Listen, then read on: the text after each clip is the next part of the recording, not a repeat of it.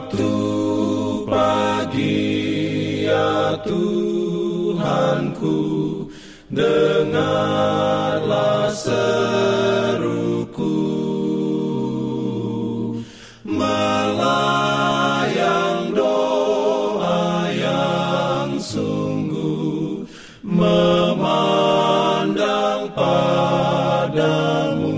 Selamat pagi pendengar Radio Advent Suara Pengharapan Mari mendengarkan suara Tuhan melalui tulisan pena inspirasi agama yang bersinar.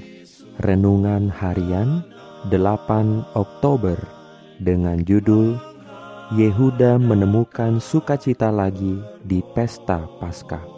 Ayat inti diambil dari 2 Tawarik 30 ayat 21 dan 23.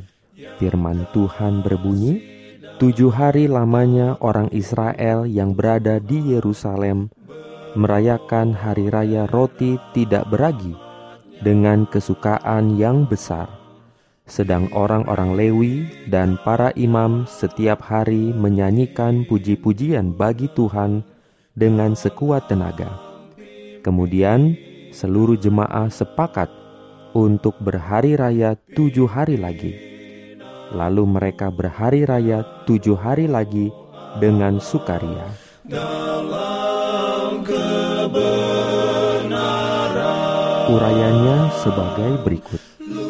Dalam kegiatannya untuk menjadikan upacara-upacara bait suci suatu berkat yang betul-betul bagi orang banyak, maka Hizkia menentukan untuk menghidupkan kembali kebiasaan lama, yaitu menghimpun orang-orang Israel bersama-sama merayakan pesta Paskah.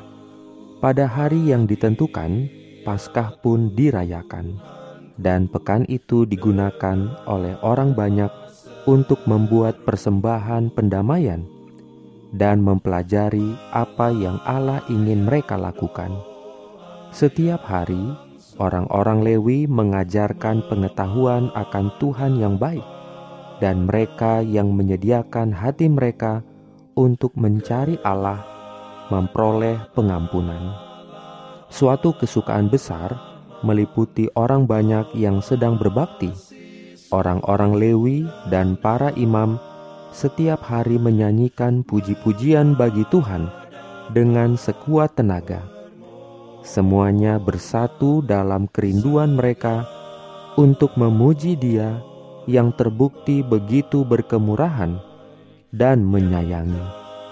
Tujuh hari yang biasanya dilewatkan untuk merayakan pesta Paskah berlalu dengan begitu cepat, dan orang-orang yang datang berbakti memutuskan untuk menggunakan tujuh hari lagi untuk mempelajari jalan Tuhan dengan lebih lengkap. Para imam yang mengajar meneruskan pekerjaan mereka, memberikan petunjuk dari Kitab Undang-Undang setiap hari orang banyak itu berhimpun di bait suci untuk mempersembahkan pujian mereka dan rasa syukur. Dan ketika perhimpunan besar itu sudah berakhir, ternyata bahwa Allah telah menunjukkan kemurahan yang ajaib sehubungan dengan pertobatan bangsa Yehuda yang murtad dan sehubungan dengan membendung air pasang penyembahan berhala yang mengancam akan melanda semua orang yang berada di muka air pasang itu. Amaran-amaran hikmat para nabi tidak sia-sia disampaikan.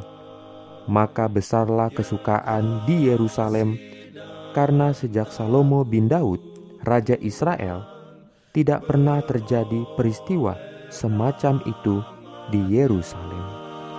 Amin. diberikannya perlindungan dalam pimpinannya. Pimpin Jangan lupa untuk melanjutkan bacaan Alkitab sedunia. Percayalah kepada nabi-nabinya yang untuk hari ini melanjutkan dari buku Amsal pasal 5. Selamat beraktivitas hari ini. Tuhan memberkati kita semua. Jalan kewajiban,